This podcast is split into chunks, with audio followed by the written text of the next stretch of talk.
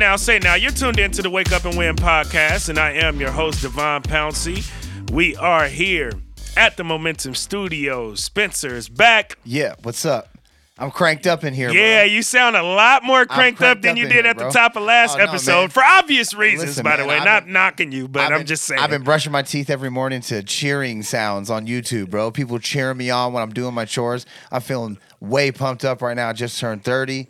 I'm ready to take on the world. you turned 30, man. How's how's it feel? It how's it feel? You another decade zero, in. zero difference. Really? We're all right. We're gonna be all right. How was I your birthday, man? It was good, man. We rocked out. You uh, at Bible Club. DJ We did. Shout out to Bible Club because that was really fun. Had a bunch of people. Shout out to shout out to Fran, little Fran Drescher. Yeah. coming out. She looking uh, fresher. Everybody was dancing, having a good time, and then we went to Binks. Obviously, shout out Binks. Had a good time. I got- Absolutely. I got, faded. I mean, I'm, I, I say that without fear of contradiction. Okay. Yeah. it's my birthday. I had Yeah, enjoy time. yourself. We don't care. But you know what? That is the one difference is taking out drinking alcohol like I used to when I was younger. I'm out for at least 24 hours. Don't call me. Yeah. You can't text me. Right. Because I'm doing nothing. Right. I, I can't do that anymore. So I, it's not, you know, laying off on the drinking is, is pretty much the only thing that's changed. Yeah, yeah, mm. it, yeah, and, and it happens for everybody. I, I definitely can't put him back the way that I used to be able to when I, coulda was pro, bro. 21, I 22. could have went pro, bro. yeah, I was pro. a, I was something else in my early Oh, twenties. man. Not today, I went pro, bro. not today. But yeah, definitely we had a good time for your birthday.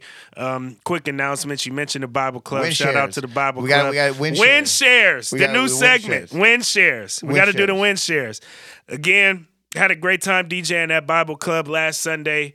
Um, obviously, we celebrated Spencer's 30th birthday, as we already mentioned. I'll be back up there on June 26th. Pull up if you can.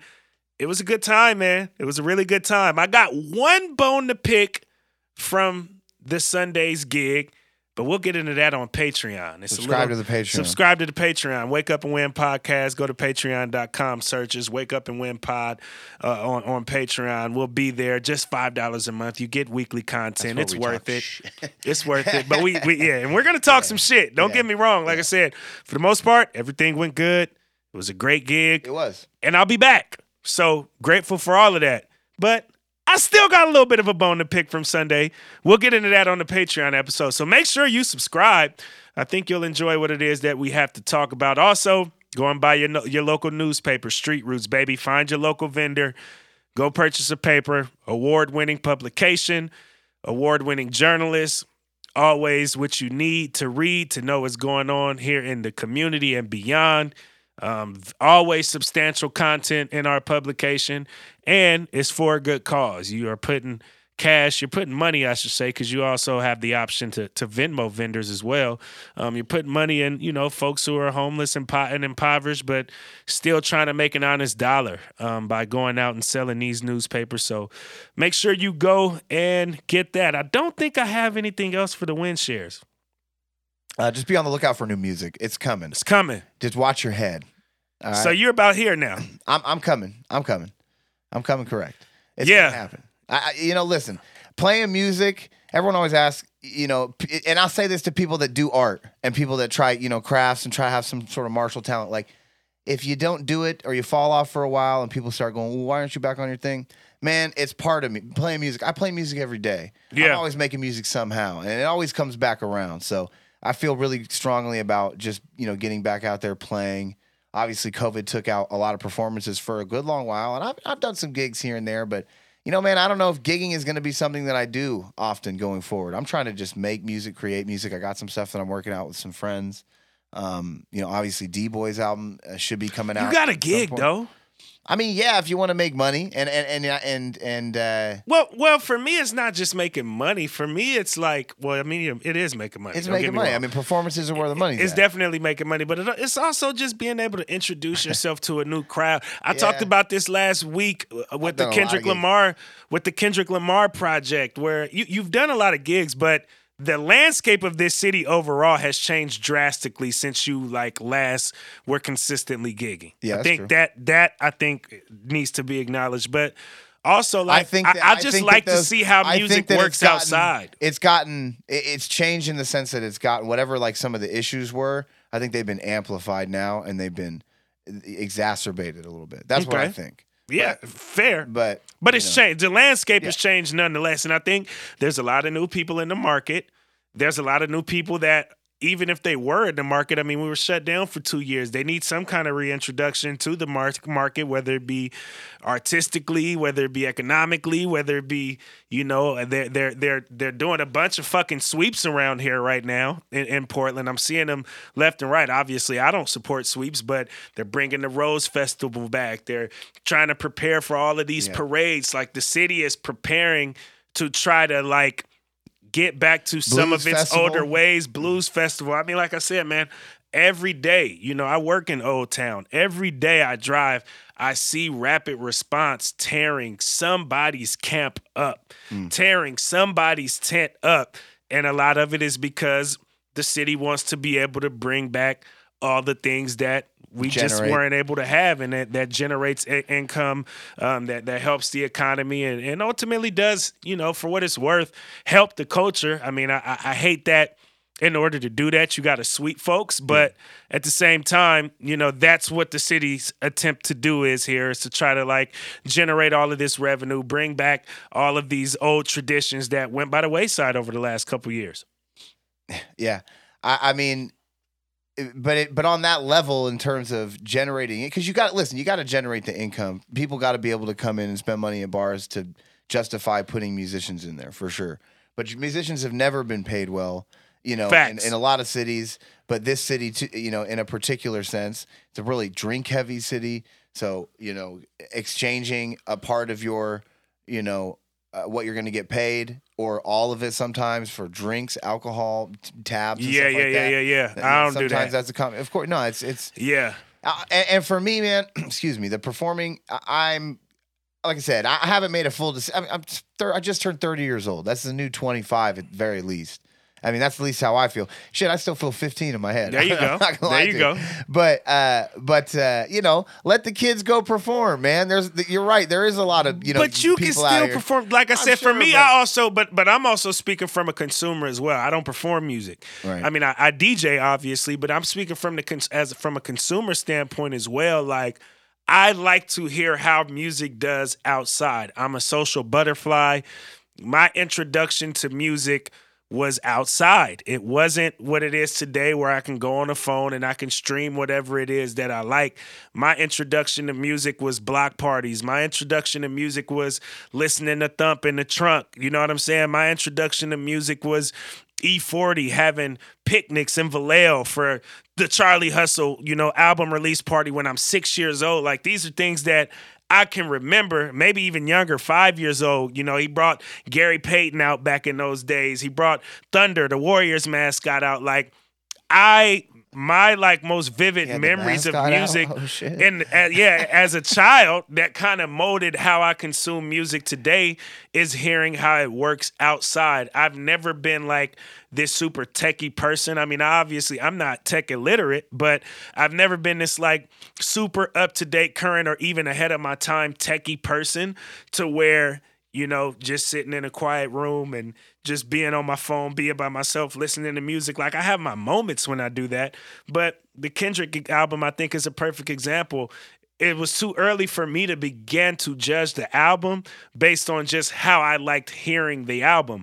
I like to see when I go outside, how are people responded to it? I got to see a bit of a taste of that this past weekend, being able to go out and DJ and playing the new Kendrick stuff outside. Because for me, I know Yeah, you want to see how that's it works. I want to see how it works. It gives me the feels that I need to understand like as much of the magnitude of the music as I absolutely can, rather than just kind of a sector of the magnitude of it. Yeah, well, I mean, I try to always think about how can I use music? Like, what do I use music for? I think about all the different types of music that I listen to, and I think a lot of people do this. You know, they have specific vibes or or styles of music that they use for s- specific applications in their life. For sure. You know, and I um and I uh you know did music for to make money off of it for a long time and like have it been my main focus and like it was my entire life. And so I'm like, okay, what do I want to use music for now going forward in my life? I'm like, I want to use music for just connecting with people on like that musical connectivity level Mm-hmm. because that's what I mainly miss from performing is not necessarily being in front of a crowd. I could take or leave that, but just being able to communicate like on the fly with musicians in this in the way that that happens. That's what I miss a lot because it's very it's like a sport, dog. Yeah, for sure. It's like a sport, and and I- that's that's the part that I miss the most. So if I was gonna do that, bro, I just honestly, I'm just not really interested in like the the concert experience very much. Just in that, you know, I just feel like people. Again, it's like, what are you using the music for? It's very difficult to get a unified, you know, like agreement from an audience to be like, this is the experience that we're all trying to have Right. for this concert for this thing. You know what I'm saying? Concerts always have, you know, problems. Just there's a problem somewhere, and and I think that that's just contributing to like you know everyone's there for a different experience, and because we have access to way more methods of listening to music and taking in music Yeah. that you know it's it's becomes way more you know difficult to get everybody on the same vibe Right, right, right. you know right, what i'm right, saying Right, right, and right. so you But know see, for- that's that to me is where like talent and ability and ultimately just gifts come into play. I think that's and I'm not and this is, is beyond you. yeah yeah no we're obviously yeah, of now course, now we're just We shooting yeah yeah yeah now we zoomed out but like to me that's where you get to truly see like how gifted a person truly genuinely is when there's more resources out there for people to consume the way that you speak of but you're still able to bring all of these people back to like this centralized place that is you the artist the performer the you know the creator whatever that is it's like you're able to bring them all right back to you for kind of this uniform feeling that your gift is able to give out to the world and that people want to receive ultimately and that's where i think you start to just have a completely different conversation about like Yeah, I mean, when you I- when I you don't- start having debates and when you start making lists and when you start to talk about Right. impact and influence and all of those things like that's when i think that conversation kicks well, into I mean. I, you know, I try to I try to be as as objective as I can, especially talking about like gifts and stuff like that, and like how talented people are because time and place is a big one too. Like Yeah. like DMX or even Fifty Cent when they first came out and they were just major, killing stadiums. I mean, Fifty was doing the stuff with Em and Dre and stuff, so he murdering stadiums. That was already a preset situation for him to to be able to kill. It was the time and the place right eh, or like DMX, the music that he made and the way that he rock shows, I think that it wouldn't translate as well to like today. Yeah, yeah, Just yeah, based yeah, on yeah, socio-political what you know that time and place it's stuff. different right But but that's why I'm like, all right, well well then how valuable really is I think it is very valuable talent to a certain extent, but I also feel like, you know, it's like I said, it's very difficult to get people all on the same, accord you know. yeah And what are the guys that do that the best? They are, you know, the Travis like Travis Scott's. yeah You know, you would probably say like his counterpart to like it would be like a Post Malone in a way, you know what I mean? hmm And those guys do that because they're it's it's a lot of it's like and I'm not saying this in a negative way, but it's like appealing to the lowest common denominator. You know what I'm saying? You're going down to the most basic, you know, connecting piece yeah and trying to get people to build off of that.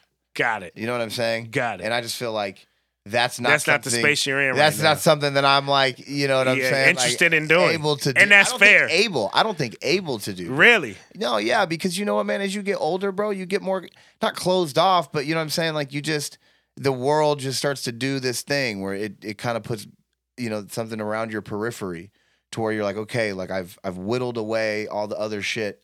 It, it- it's, it's a lack of openness, you know, and young people have I say young people. it's so fucking funny. Yeah, that sounds dumb. but you know You ain't getting saying. no younger, No. I, I get what you're saying. But Yeah. it's just funny to say that. I don't. Yeah, yeah, that, yeah, yeah, but yeah. You know what I'm saying? I, I don't know what I mean, but you know what I mean when I told you I'm old school, new school. I'm a dropout. Got my GED back in the game. Now pull your guap out. No, kidding. Rest in peace, Sean Price. The point of what I'm saying is it's a young person's game. I went off on a tangent. So that's why, but again, this is still part of the announcements, bro. Nah, the announcements are over. I said I didn't have anything else to announce, and then, well, I guess you were announcing music, but it was cool for that to lead straight into the conversation. I don't care. Well, we're I- we're know- you know podcasters, what, man. We're not. I- I have- We're not. We, we do long form content. We're not a segmented radio show where we can't transition You know what? Though? how we feel. You know we what, must. though, bro? If anybody out there wants to give us a segment in which they want to sponsor us, Go for it. Come holler at us. We, we Go might for want it. to talk. Go We for it. might want to talk to you. Well, let's get into something. Uh, LeBron is reported the first active NBA player to be a billionaire by Forbes. I don't think he just became a billionaire when the announcement was made, but Forbes, obviously, when it comes to economy, i- is one of the you know one of the more prominent publications in that regard. Um, and congratulations to LeBron first and foremost. Like that's I- I major, even for that to be a report is still major. Yeah, It's major. Yeah, it's uh, it's like busting the ceiling, uh, the stratosphere of what athletes can do while they're playing. Yeah. and it- the LeBron effect, man, the LeBron effect is so massive and so big. Massive. That billion, I mean, sure, you know he's rich beyond your wildest dreams, and that's whatever. But it signifies like look. Look at what this has truly become. Now you got Yeah. guys like CJ McCollum who are going to be actively calling basketball games while being a Well, he's an analyst. Yeah, he's he's, he's analyzing these Yeah, basketball on games. TV, yeah, yeah, yeah, saying? yeah, for sure, broadcasting for basketball for sure. which is just like, oh, sick. I mean, I love to see that. I do too. Green's- I love to see that because I I think you know that that's gonna make the product better. Like, you know, Stephen A. Smith was talking about um uh, you know having that little to go go back and forth with Kevin Durant yeah, on Twitter. on Twitter, and and I don't want to uh, I don't want to fuck up the quote, but excuse me, sorry about that one, Zeb. Uh, but you know, Stephen A. Smith was like, "Oh, we're not going anywhere. We're multiplying." In response to Kevin Durant saying that he has probably done worse for the game, Yeah, than Michael Jordan, It- which is a fair take. which is true. which is true. Which is a Uh, fair take. Which is hundred percent true, bro.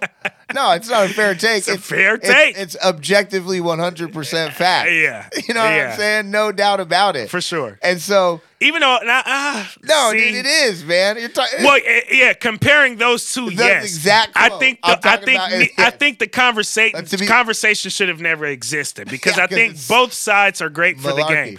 Obviously, I think Michael Jordan is a lot more greater for the game of basketball than Stephen A. Smith or any other journalist is, for that matter. So yes, I agree there because Stephen A. made the comparison or he he used the analogy, if you will. It made it fair for Kevin Within Durant to clap back in the way that he did within the for sure. context of that conversation. But it's Absolutely. even bigger than that, especially now when what we just talked about. LeBron James is a billionaire. CJ McCollum, Draymond Green, shit. Kevin Durant. I mean, is Look probably at what JJ Redick's doing too. I mean, J- he's retired J- now, JJ but Redick's- still. and, and then Kendrick Perkins is just leading a charge for like, Yeah. hey man, just be savvy with this game on the bench. I mean, that's what he looks like to me. Guys like, be savvy on the bench and and and let your personality shine through. And then that argument from Kevin Durant is going to be even more of an avalanche against the media influence on the game of basketball because the guys that are influencing the game objectively on the court by adding to new stats and breaking records and, and playing, adding to the history of the game. Yeah. Now they're also going to be controlling the narrative on the other end and adding to the history of the the lore of the Yeah, game. Yeah, for sure. you know what I'm saying? for sure. And that is why Stephen A. Smith, you know, responded like a seventh grader. you know what I'm It was saying? whack. Because was just whack. the way he tweeted it, it was like, did you have your like 13 year old write this or something? Because like, it, you, you, it's like you sound running scared. Yeah, it was That's whack. what it reads. It was whack. And It that's why whack. I'm like, why I would agree. you why would you pick a fight with with that? And and that's another thing. I think Stephen A. Smith, especially in that arena of Twitter, I think he kind of got licked on that one because Kevin Durant is ill on Twitter. Yes, say he what is. you want to say about Kevin Durant, but he figured it was it must have been all them burner accounts. He was taking notes like fucking uh, game theory, like Yeah, well, it was just Crowe. a point in time where like you couldn't really speak against the media, Beautiful or mind. you had to. he was speak, beautiful minding it. I found the reference. You had to speak to certain media and, and even LeBron. You know, taking us back to LeBron becoming a billionaire, like.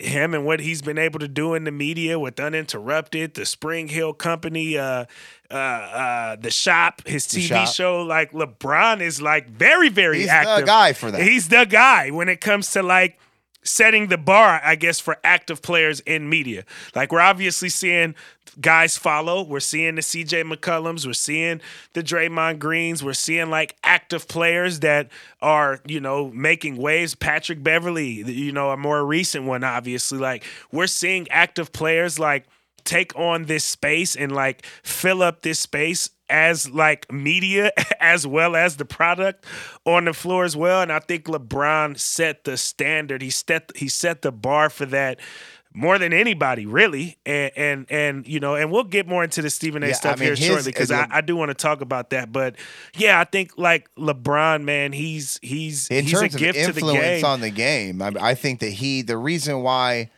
I, I'm pretty sure I've said this on this podcast, but I think the reason why he is in the pantheon of greatest ever, most influential ever, you know, the guy for basketball forever over everyone else is uh, strongly because of the outside sort of ethereal influence that he has on the Yeah. game and on the way people think about the game for and sure the way that money moves around the game and society moves around the game. Yes. And it's like, I mean, he's just such He's a He's mastered that part of it. It's it's uh, beyond anything that, and I think it's the bigger you bet, the bigger they bet, the scarier they get. Like the the further this thing goes, it's gonna get a little dicey. I feel like just by being like, all right, bro, you have all this influence.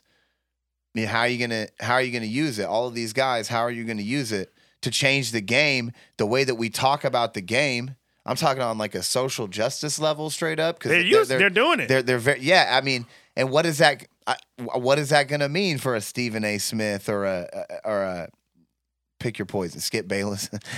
yeah well I mean I mean I guess that's who Shannon Kevin Durant Sharpe. got at Those were the those guys he was getting at. Um, right? I, I, I definitely, I definitely think it makes it tougher for for all journalists. I think this new wave of, you know, athlete media, if you will, will definitely have an influence and an impact. But I think there's still space for both. Um, because I do still believe that you don't want your media just to be players that play within the game because there is a bias there too and you want to be able to kind of push back on some of those biases that are code, if you will.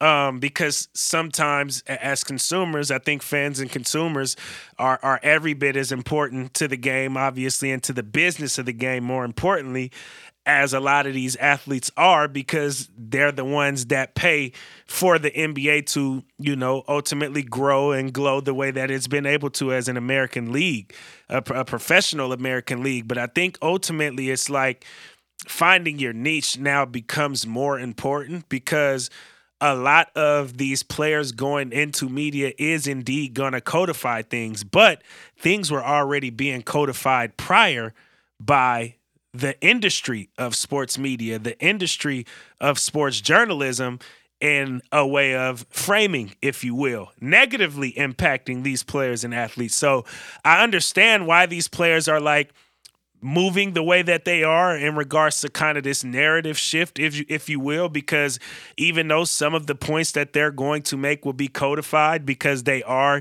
indeed NBA players or former NBA players if you will but more so speaking to the active ones obviously LeBron being an active NBA player becoming a billionaire today. Um but you still need kind of that balance of guys and journalists that understand the code of the NBA, but don't necessarily have to apply that code to speak of the NBA, to be critical of the NBA. If there is room and there's places and spaces for the NBA to be better, and there's always room for improvement. So I'm like, me as a journalist, like, I'm not scared of it, but I do believe the stance that Stephen A kind of took on Twitter against KD did seem like a bit more of a scared stance. And and, and it felt like Yeah, that's what it read. he was being challenged in regards to his credibility when it comes to the game of basketball. And not just that he was being challenged, because he's challenged every day in that regard by random people on Twitter, but he's being challenged by one of the greatest players to ever play the game. Yeah. And Kevin Durant. And I think a part of the problem with what Stephen A did, now just transitioning into this, I think Stephen A overextended himself in this regard. And this is something that I've done before as a, a, black journalist, as a black person in media. And this is something that Stephen A has been doing a lot more as of late, especially in the success that he's been able to have as of late, whether it be monetarily or whether it just be, you know, overall influence. Like he's a big dog when it comes to what he does in this media space. But Stephen A was trying to actually get consumers, viewers, listeners to understand the point that Mad Dog was trying to make when he made the claim about Michael Jordan and what it is that people from Mad Dog's era or that think like Mad Dog, if you will, have a bone to pick with the game of basketball, with what it's become, with what it's turned into, and, and the overall evolution of it. And the problem with that is obviously Draymond and Mad Dog just had their situation, you know, very recently. The problem with that is Mad Dog has helped Stephen A get to this point. Stephen A had a show on Mad Dog Radio once before. And even when he said it, if you watch the clip, Amar'e Stoudemire was on the panel at the time too. And Stephen A acknowledged all he said what he said about Michael Jordan and how he actually was worse for the game because of the individuality component. But when Stephen A said that, he looked at Amar'e Stoudemire and he said, People like you and I are okay with that. People like Mad Dog is not okay with that, with sort of the evolution of the game. The problem was you tried to kind of get people to understand the way that Mad Dog thought. When that's kind of irrelevant. JJ Redick told him, like, some of the stuff that you're saying, like, it doesn't matter anymore. It's irrelevant. It's dated, if you will. Mad Dog has a dated viewpoint of the sport of basketball, but because Mad Dog has helped Stephen A, which is obviously why Mad Dog is on First Take Weekly with Stephen A, because Stephen A is kind of throwing him a bone back because Stephen A once had a show on Mad Dog Radio. He's a mad dog. He's overextending himself. He's overextending himself for somebody that helped him in this industry. And I get that and I understand that because, again, when you're in an industry that doesn't necessarily reflect you or doesn't necessarily look like you, but has helped you see some success, regardless of what that success looks like, but obviously, obviously in Stephen A's case, it's been loads of success. There are going to be those times where you're willing to overextend yourself for an industry that doesn't really fuck with your demographic like that. And then you look like one of them. And then you have people calling you out of your name. You have people, you know, calling you a coon or whatever the case may be. I don't I, I don't believe that. Stephen that is I, I don't believe Stephen A is that, but he's heard that time and again. But again, I think it was an overextension of him trying to explain why Mad Dog felt the way that Mad Dog felt, which was absolutely irrelevant in this case. And it made him almost seem as if he agreed with Mad Dog's stance or if he could kind of understand or accept Mad Dog's stance because he could based on his relationship with Mad Dog personally.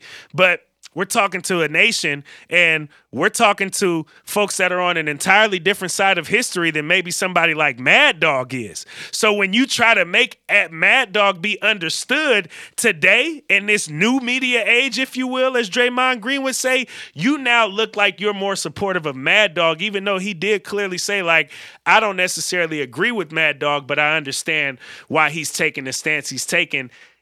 Even like there's no more understanding for that anymore.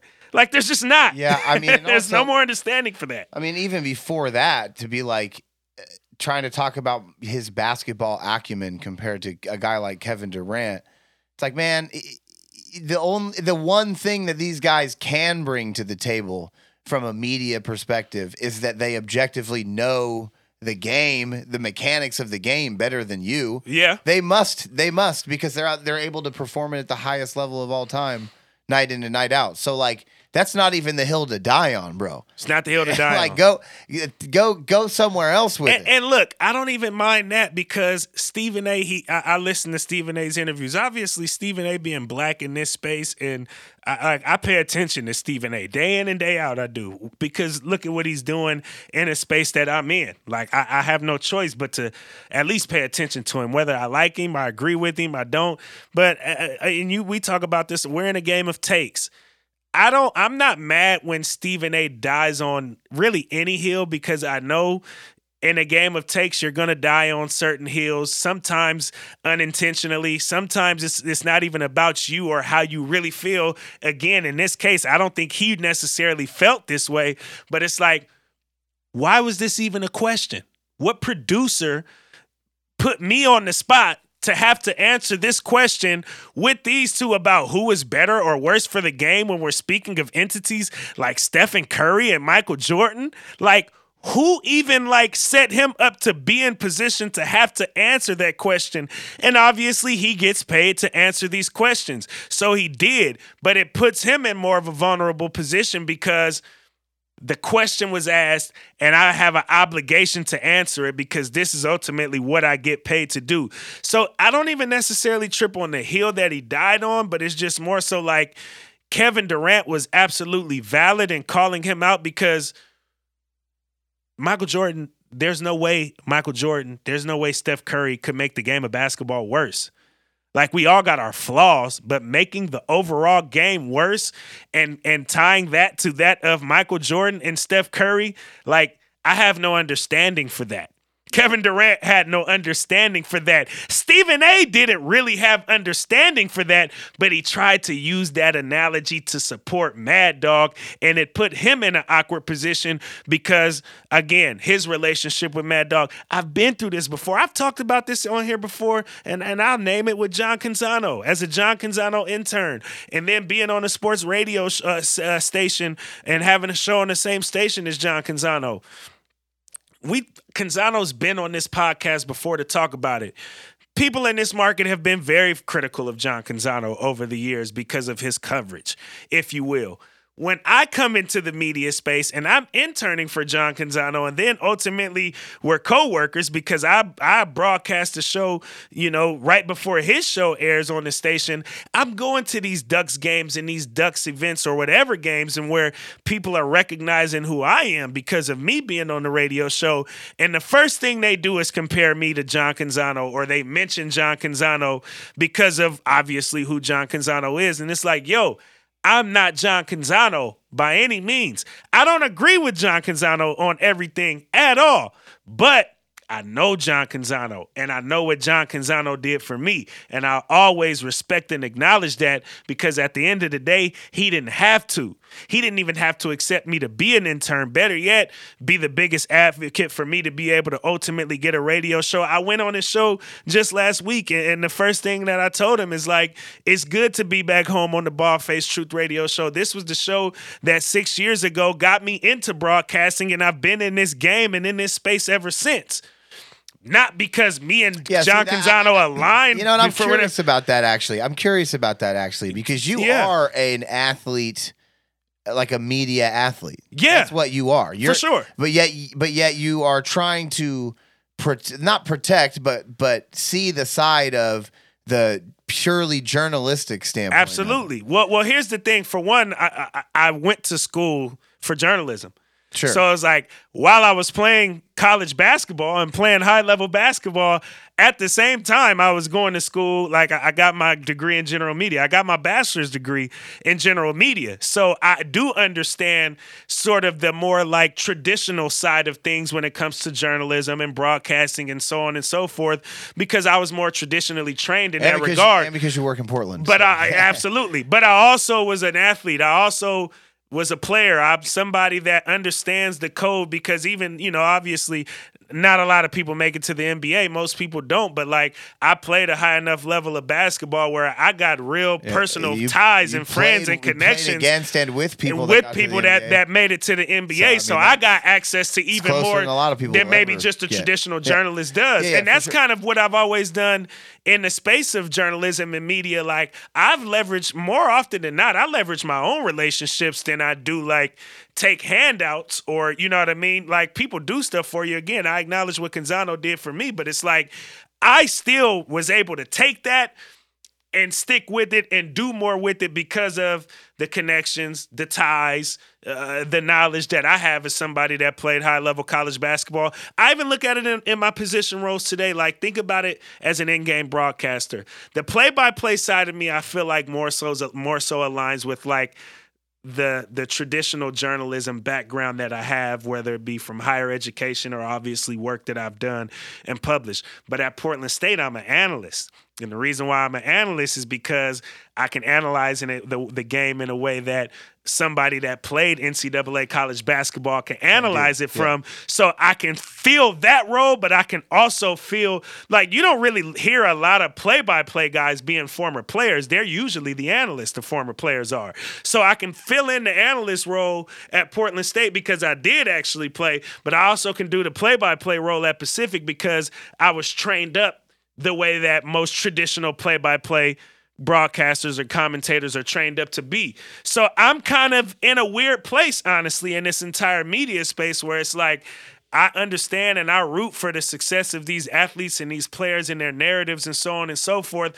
But I also have a little bit more empathy right. for Stephen A. because Well, I understand what it is kind of overextending yourself for somebody or an industry at large that has helped you in particular become successful. And I think he kind of is getting caught in the middle of that right now, especially with Mad Dog. And every week there's something new uh, uh, in regards to him having to defend Mad Dog, even if he doesn't necessarily agree with Mad Dog's stance. Sure, I get what you're saying, and obviously you're trying to. excuse me, but you know how do you get because you know the end result from what I see is that Kevin Durant, in a way, just turns into like a Stephen A. Smith just for the opposite side of things. In that, like, once you get to that point.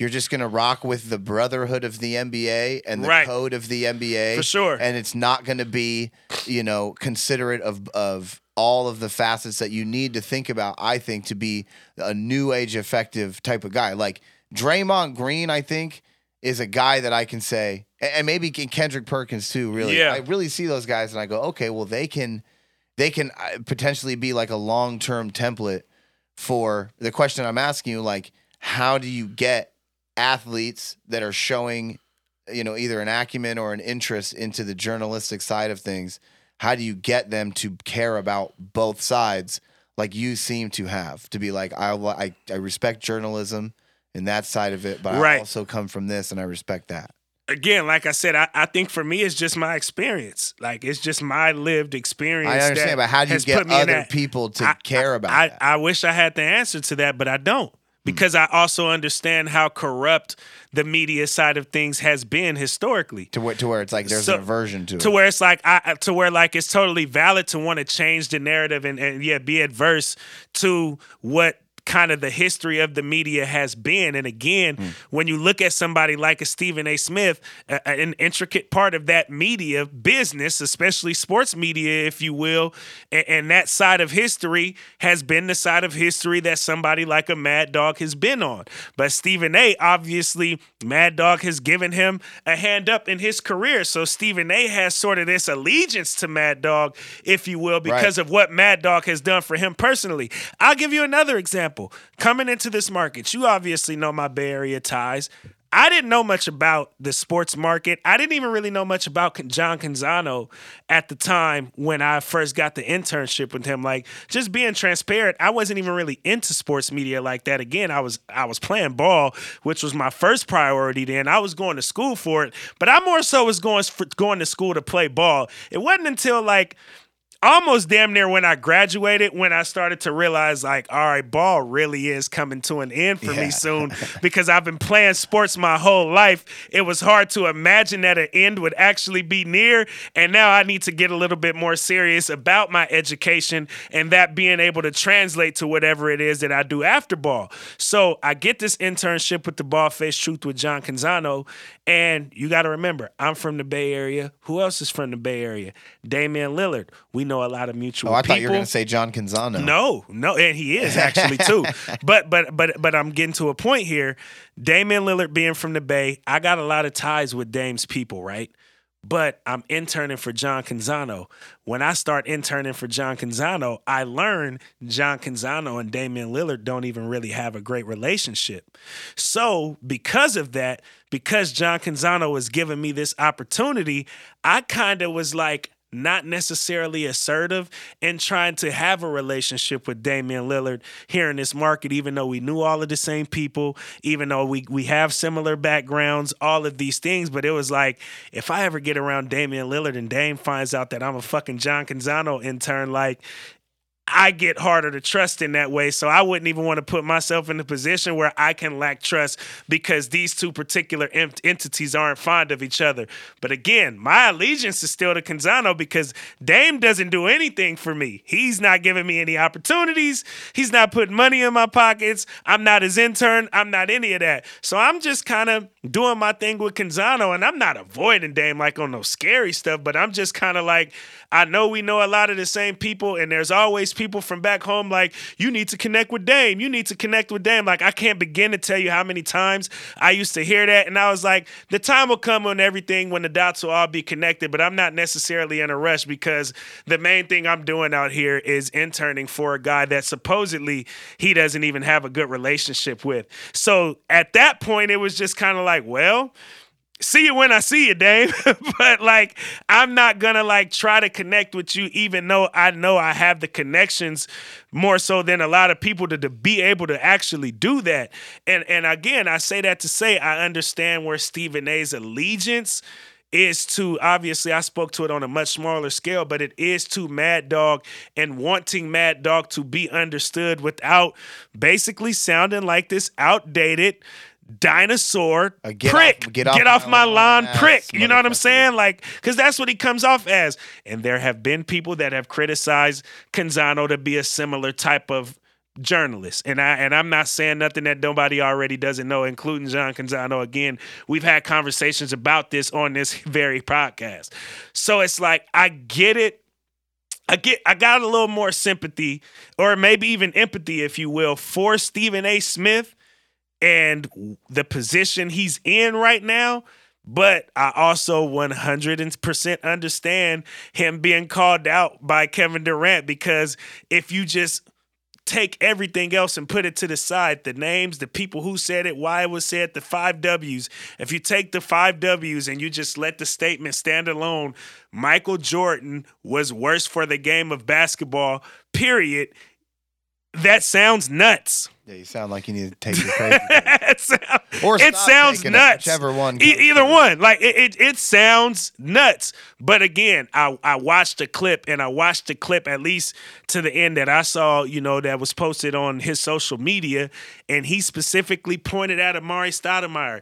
He was like, you and I don't view things this way, but he does. And this is why. And it's like, nobody cares anymore about how Mad Dog feels. I know Mad Dog was the big thing when you were coming up in the game. I know he gave you a hand up in the game, but like nobody cares anymore about Mad Dog. Yeah, I only care about Mad Dog 2020. Bro. Yeah, like you're the one that you're the one. The thing is, Stephen A, you've gotten to a position now. The one you're the one that make people care about Mad Dog again, and and now they're growing a huge distaste for Mad Dog, and you obviously don't have a distaste for Mad Dog because again, your allegiance to him in the way that he's helped you in your career to get to this point. So you don't necessarily like to see when other people have a distaste for him, but quite frankly, a lot of his takes are on the absolute wrong side of history. It just is what it is, and the more that you try to defend that, defend that, even if you don't agree with it, the more it'll seem like you're on the wrong side of history, and you'll have to continue to answer to that over and over and over again. And I know Stephen A gets tired of it because, you know, he, he don't think he's on the wrong side of history, quite frankly. Well, his pocketbooks aren't, so he's Absolutely not. But. So again, he's fine. he's fine. No, I'm I'm just speaking from. a- he's gonna get yeah, I know what you're saying. He's gonna get listen, he's gonna keep getting more and more criticism as he just becomes further away from what's happening now because it's always a young person's game when you're trying to freshen something up. And I mean shit, Kevin Durant is the young cat in the, like I said, why would you try to pick a fight with KD on Twitter, man? Like stop well, I think KD got that. after him first. Well, of course he did, but you don't but you don't KD does. That's what he does. that's what KD does. Okay, so you don't go and start. You just let that shit slide. Everyone goes, "Hey, did you see what KD said? I saw what he said, and that's all I'm going to say about that." You don't say Yeah. nothing. Don't get into a fight with a guy like KD on And Twitter. that's now that's, stupid. something that I've heard Mad Dog say on First Take before that I agreed with him on. Mad Dog said, "I don't do the Twitter stuff. Because you he got a problem with get me. his ass licked off. You that. got a problem You- with me? You can call my show. Nah, you pause, can call pause, You can call my platform. Yeah, I don't know. Yeah, yeah. You, you I don't know how good pause out. there. Good pause. But um, yeah, like like I've heard, man. I don't get into the Twitter because he was criticizing KD because KD gets into the Twitter Yeah, stuff, and that and was more so about the KD and Draymond situation wanna- yeah. that that that he was alluding to when he when he mentioned that. Like I don't get into the Twitter stuff, like you can call into my show. Obviously, that's probably getting him more ratings and revenue. But he's like, other than that, I'm not Yeah, gonna he's like, get "You into the call in." Yeah, I'm not gonna get on Talk all the Twitter and go back and forth on Twitter, which is exactly what Stephen A. did don't in this case. And again, you, you're just I- digging your heels in think deeper. there's no problem with being like aware of your limitations and saying, okay, maybe I don't want to do this. You know, some people get goaded in to trying to do things that is overextending themselves. And it's like, man, you're just getting drug into real deep waters that you're not gonna be able, especially as it, as time goes on. And that's why I, that's why I just, I'm a little bit reticent to think about, okay, you know, the players are taking over the media space too. Their voice is already so loud in the game. You know what I'm saying? Yeah. Like that to have that other end echoing it from the other side, it's like it's going to be uh, those antiquated ways of thinking are definitely going to fall to the wayside. I think at a much more accelerated rate for sure. but see, But guys like Stephen A. Smith, they're not going to go anywhere because, the, like I said, the importance of the of the construction of the story around the game is better left to people that uh, do that for a living and have told stories their entire life. I think I found the answer know? though to what to, to the question you asked me. Now thinking about it, talking through it, I think ultimately, and this was a conversation that we've actually had on here before when we talked about the Michelle Tafoya situation. I think ultimately for those folks that are like traditional sports journalists or like not former players or whatever the case may be, I think ultimately they're going to have to cover these sports in a more creative way to kind of use sports more so as a vehicle and as a gateway to whatever the the point is they're trying to get across by way of their coverage. I think that's the way to kind of stick around a little bit more, if you will. Um, everybody's going to be right or wrong when it comes to having sports takes. And again, when you see these players coming in and they're filling in these slots, you're now saying, well, that's less and less positions for these actual journalists. But LeBron James didn't just open up the floodgates for athletes to be able to become media, active ones in particular. He also opened up the floodgates for social justice to be an intricate part of the NBA. We obviously know music and basketball has always been intricate. It's like we we're we're, we're it's like remember what Allen Iverson did like Allen Iverson was only being covered a particular way, even though he was bringing like culture into the game in a way that has blossomed into like things unimaginable back when he was getting in trouble for introducing culture into the game the way that he did. I think as a sports journalist, as a sports reporter, you have to immerse yourself in more than just sports. You have to immerse yourself in culture. You have to immerse yourself in the interest of these players and what it is that they like to do to be able to speak with them on deeper levels than just X's and O's. Because quite frankly, they're going to know the X's and O's a little bit better than you do. That doesn't mean you don't speak about the X's and O's, but that also means expand yourself, become a bit more expansive obviously I do it right here. Like by day, I'm in politics and social social justice. By night, I'm I'm calling a sports game. I'm or weekend nights and weekends. I'm I'm I'm, I'm sports broadcasting essentially, but. I'm able to have conversations about sports and social justice in a way where I'm never uncomfortable when I have to have these conversations with these players. And I think ultimately they respect that. Again, another example, just last week we talked about the whole Tim Anderson situation. Well, his situation is not just about baseball, it's about like social shit that has now intersected with baseball. So what does he do? He goes to talk to a Bomani Jones about that because Bomani has these conversations regularly when it comes to the intersectionality of sport and social issues, if you will. So that's something that I think journalists should do and be more willing to do. That might mean you might have to go against the grain a little bit, against some of the traditional ways, and maybe even against some of the people that put money in your pockets.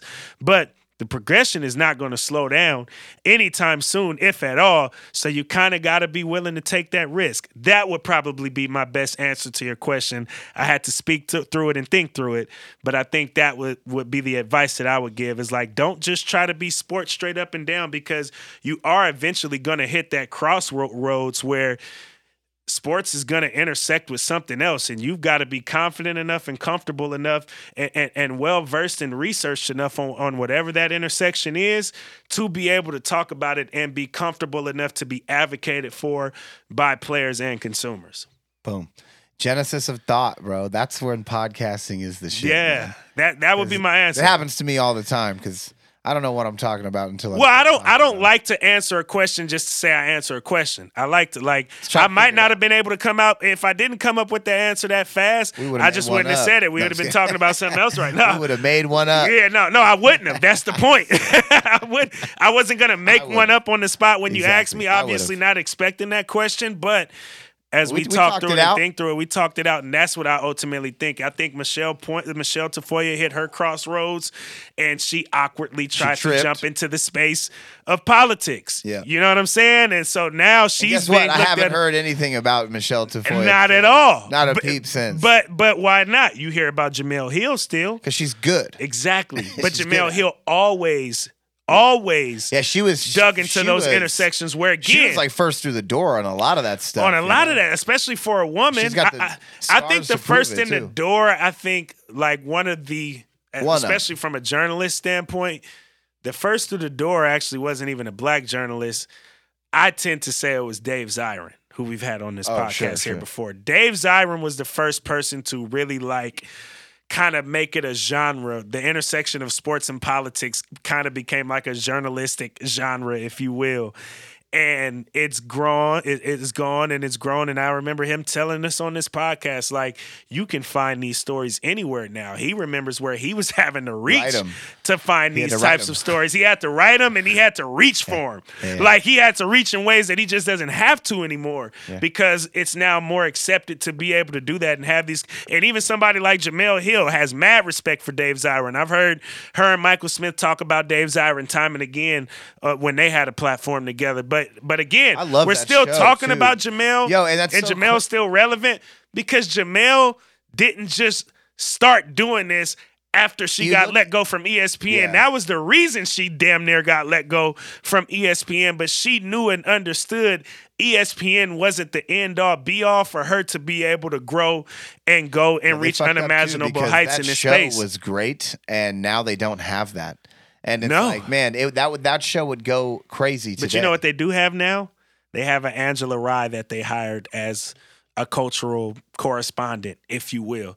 That that was essentially sure. what Jemele Hill that, was and doing, that's, and that's her getting paid for a plug and play thing. I'm just talking about homegrown. Ta- I mean, if you want to talk, about but that's but that's what I'm saying. I agree. I'm agreeing with ESPN you because they're trying thing. to make up. The point that I'm ultimately yeah. making is they're trying to make up yeah. for that bad decision that they made with Jemele Hill, and they're trying to do it by that's a creating lesson. these new positions like a cultural correspondent for Angela Rye to be yeah. able to fill in. Which Angela Rye is dope, but look, man, you had a whole Listen, you had bro. homegrown talent Listen, to do that for you, but you just weren't quite ready for look, that yet. Bro, that's a lesson, dog. In that if you see that you made a mistake when you had a homegrown situation that fit the bill for what you were trying to make happen, you have to pay a premium on the back end if you deny that because you're going to have to make up for it by being like, oops, now, like on a radio, I have to syndicate or I have to bring in some already proven talent that I have to pay a premium on. That you're Yeah. probably not going to see. You're definitely just based off the numbers, you're not going to see the same return. Turn. Yeah. Yeah. Yeah. Yeah. yeah You know what I'm yeah, saying? Yeah, yeah, and it's like you. so many times, obviously hindsight is 2020, but so many times you see people in a lot of different industries make decisions that are based off of, you know, I see dollar signs, but I'm going to try to take like this really conservative, you know, way out of it. Yeah. And then they end up having to pay for it on the back end. on end. the back end. Way Absolutely. worse. Yeah. Way worse. It happens in bars and restaurants when hiring DJs. Dude, it happens. I guess we know what we're talking about on Patreon today. it happens. It can happen any old place, Devon. For Fauci. sure. No, I agree. I agree. So, no, man, I think that's cool. Uh, we're about an hour and 50 minutes from the NBA Finals. Okay, And I'm saying dubs in five. That's what I say too. Dubs and five. I'm biased. If I had to write it down, I don't know. You're you're you're a Blazers fan, No, so man. you you tell them why you're saying that. This is- I'm saying it because I'm biased. I know it might go the distance, but I'm biased. Dubs in five. Now you give your unbiased takes on, Okay, on why you think the Dubs are gonna win in five. Well, if I, I am a little bit biased because when they do win, I'm going down to the parade with you, Facts. my friend, and I'm gonna go. have myself a hell of a Pew, time. gotta go. Yeah, I'm gonna be out. Uh, but objectively, there's uh, two little words in the English dictionary, and those two words are Steph Curry. Is that in the dictionary yet? It should be. Okay. Right? If you look up greatness, it'll say, it'll have a picture of that fool doing a shimmy Yeah. after just getting knocking down a 35 footer. Look, here's the thing, man. Boston on paper, and I understand why you would, first off, what was it? BPI, Vegas odds put uh, uh, Boston at an 86% chance to win the, which Yep. is just preposterous. That- and- and- Absolutely insane. there must be some sort of ploy from from Vegas to try to like not lose so much money. I mean, I don't because they know Golden State's going to win. I don't know, but even if Boston wants to play the way that they like to play, they're so defensively principled. They got length all over the floor. They play straight up. They play just fantastic defense all the way through. They're probably the best man-to-man defense team in the league. Mhm. Sorry. They're probably the best man-to-man defense team in the league, almost by a long shot at this point. And and we and we were having discussions the whole playoffs long about teams like Milwaukee and teams like Miami being like very very sound defensive team, likely the best. Whoop wop whip. Well, that wasn't the case. It was Boston, but it doesn't matter because Marcus Smart, uh, Jaylen Brown. I mean, even Jayson. T- like especially Marcus Smart, you're not going to be able to guard Steph Curry.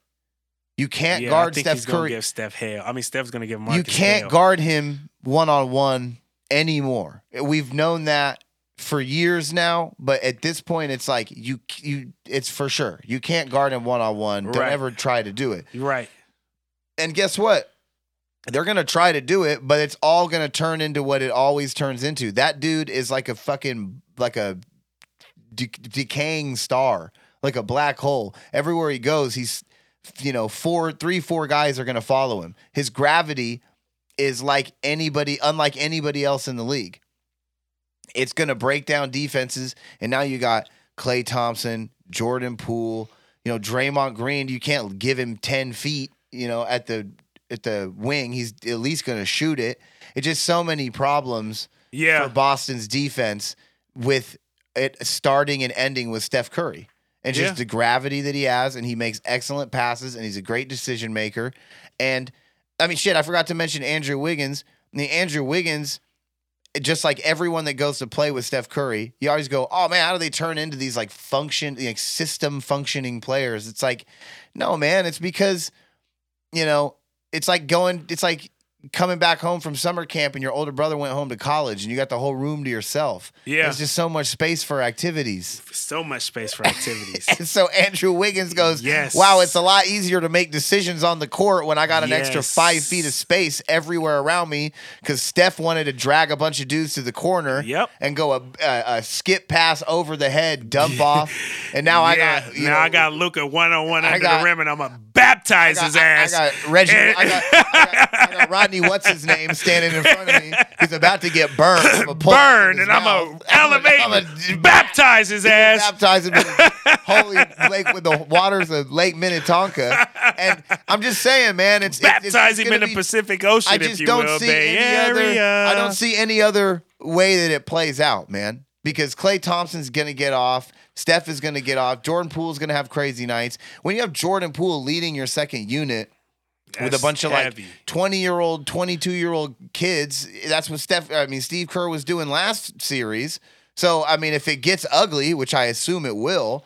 You're gonna start seeing that. I mean, what are you gonna do? You're gonna have Gary Payton the second out there from a broken elbow, and then you know what he can do in the open court For sure. I mean, how demoralizing is that going to be when Kuminga and Gary Payton the Punishers. second and Wiggins, Wiggins. are all dumping on you? And Yeah, on the they got the young legs. And then on the other end, if you overcommit or you sag because you're worried about just getting dunked on for the back half of the game, now you got Steph just bombs away. Klay, It- Klay Jordan bombs Poole. away. Like, it's just- yeah, too it's many. bad. It's too many. it's dude. bad, It's and, that- and that's what I think. I got, I got some friendly wagers out So there. So that's and, my uh, objective assessment. I- I And agree say, with and it. I say Dubs and five, but if I worked for ESPN because I would try to want to be sounding smarter than I am, I would say Dubs and six. Yeah, yeah, I agree. I agree. I agree. But I don't have Um, to sound smart. I, I think th- here's the thing. I think tonight's game is like very, very, very critical. Uh, every game obviously is very critical in a series. Let's start there. But like the reason why I think tonight's game is critical in this series is I believe the Warriors, obviously, they have home court advantage. We know the prior success that they've had at home in the postseason, but the Warriors have had a week off. So they can come out a little bit out of rhythm, if you will, because they've had so much time off to where what has been three, four days that the Celtics had off because they played in a seven game series last season. Obviously, if you're Golden State, you like that rest. Guys are able to recover, get their bodies right, get healthier. You expect the GP2 to be back. You expect Otto Porter to be back. It gives you more depth, so on and so forth. Didn't even And I- mention Otto Porter. and I think exactly, and I think even to offset that, if you will, that the lack of rhythm that we've seen, it, it's been a, it's not an uncommon theme in the playoffs when a team gets too much rest, they come out in the following series maybe a little bit of out of rhythm. Um, game one, I feel like because of that, should be the easier game for the Celtics to win. But if they Yeah. don't, game two becomes that much harder because now you have a team that has that game out of the way that's back in rhythm. You're playing a game two against a team that's very successful at home. And also, I truly believe the Warriors, by the time they are definitely back in rhythm in game three and game four, they're going to steal one of those games in Boston.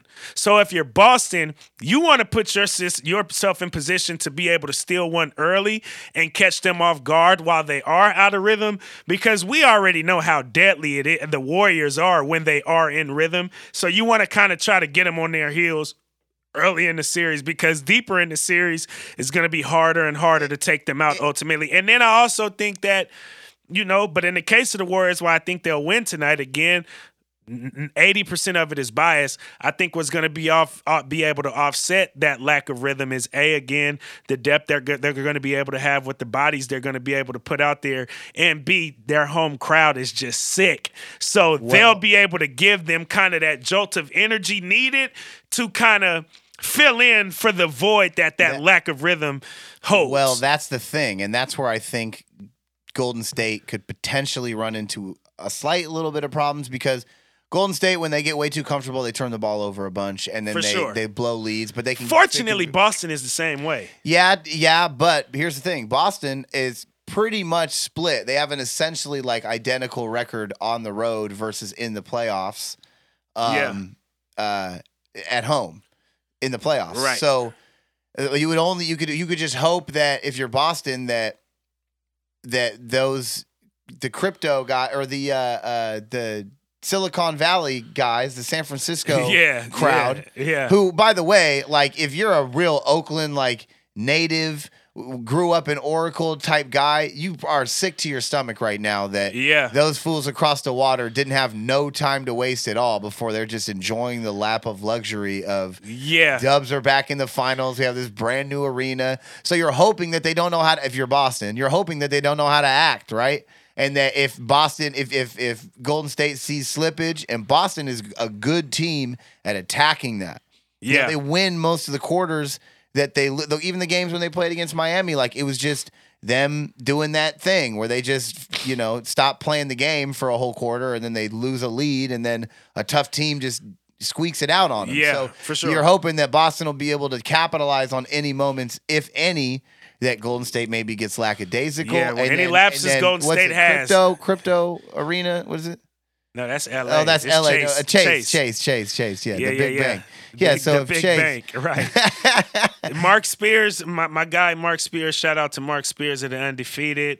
He just tweeted Igor Adala, Payton, and Porter available tonight, Kerr says. See, it's gonna go down, and I bet you Gary Payton's gonna come in and he's gonna play pick up 94 feet from the And very he's opening. going to give that crowd that crazy You jolt of energy. need him to be in there. You As soon as he comes him- off the bench and he enters the game, that crowd is going to go nuts at hometown Chase. hometown hero plus a hometown favorite Yep. brings defensive intensity and he can And highlights. and he can bang on He can people. bang on you. He's a momentum Okay. swing player. Yeah, he has to play He has to play. every night if he and, can. and and so yeah, he's available. You know what I mean? Obviously, but like I said, just the way he went out and Yeah. and the way he was playing prior to going out, really all year long. But like you know, going out the way Oh. that he did, him coming back, that crowd is going to go bonkers for also GP in- two. I'm excited for him. yeah, it's gonna be. It's I can't wait for him to play in the finals just because, regardless if you win or you lose, to be able to do that. Look, at Al Horford never been to the final. No one in Boston has ever been to the finals, bro. None no of one on that team. None of them. And so, you know, it's a big deal. It's a big deal to go out and do it. That's why, you know, a, a little inside baseball for the people listening. That's why we pushed the podcast recording up today a little bit because we want to go see this game. Yeah, And absolutely. So that's what we're about to go do. Absolutely, man. Well, we are going to close this episode out. We still do have a Patreon episode to record. Make sure you subscribe to the Patreon again. Wake Up and Win podcast. Just head over to patreon.com searches. We will be there. It's only $5 a month. Just win, baby tier. We're giving you weekly content. And I think we got a pretty interesting conversation getting ready to come up here. We kind of alluded to it a couple of times throughout today's episode. Thank you all for listening and being here. On that note, we are going to leave y'all the only way that we know how, and that is to stay woke and go win.